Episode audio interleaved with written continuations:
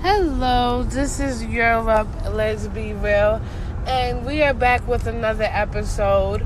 Um, it's been a while since I've been on here. You know, life can be very busy, and things can come up.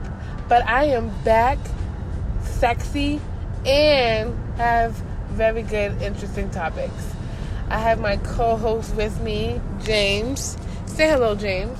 Hello, Europe. How you doing tonight? I'm doing good. I'm so glad to have you back um, with me. Like it's been a while. Where have you been?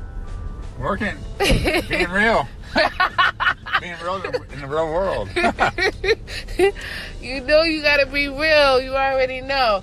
All right. So, um, so James, you're Caucasian, right? I like to think so. Yeah, so we are gonna talk about something that I feel like is right up your alley and something that you can probably relate to. Okay, so today's topic is white privilege.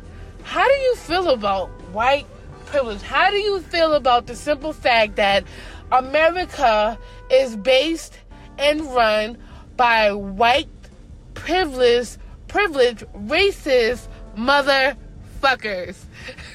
Well, I think that's a racist statement. Okay.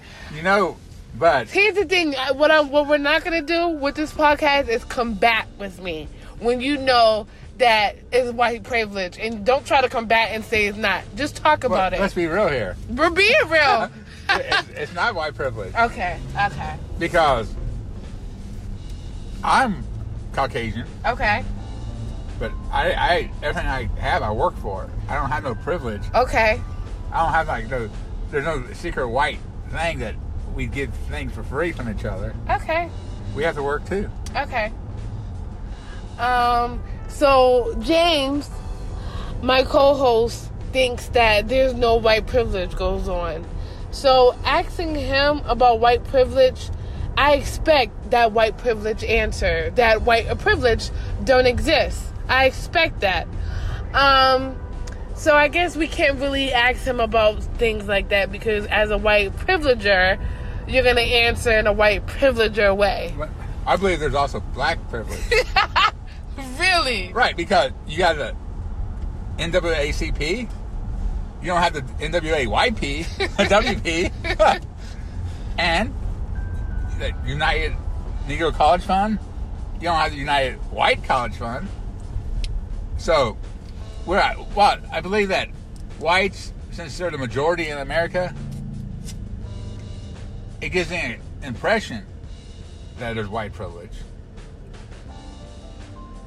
I think it's just there's a lot of racist assholes still out there. And since America's mostly white, it looks like it's white privilege. Question I have to ask you, um, James, is Caucasians everywhere around the world or blacks everywhere and around the world? Or equal? I'll say there's plenty of each around the world, Okay. as long as with Asians. Okay.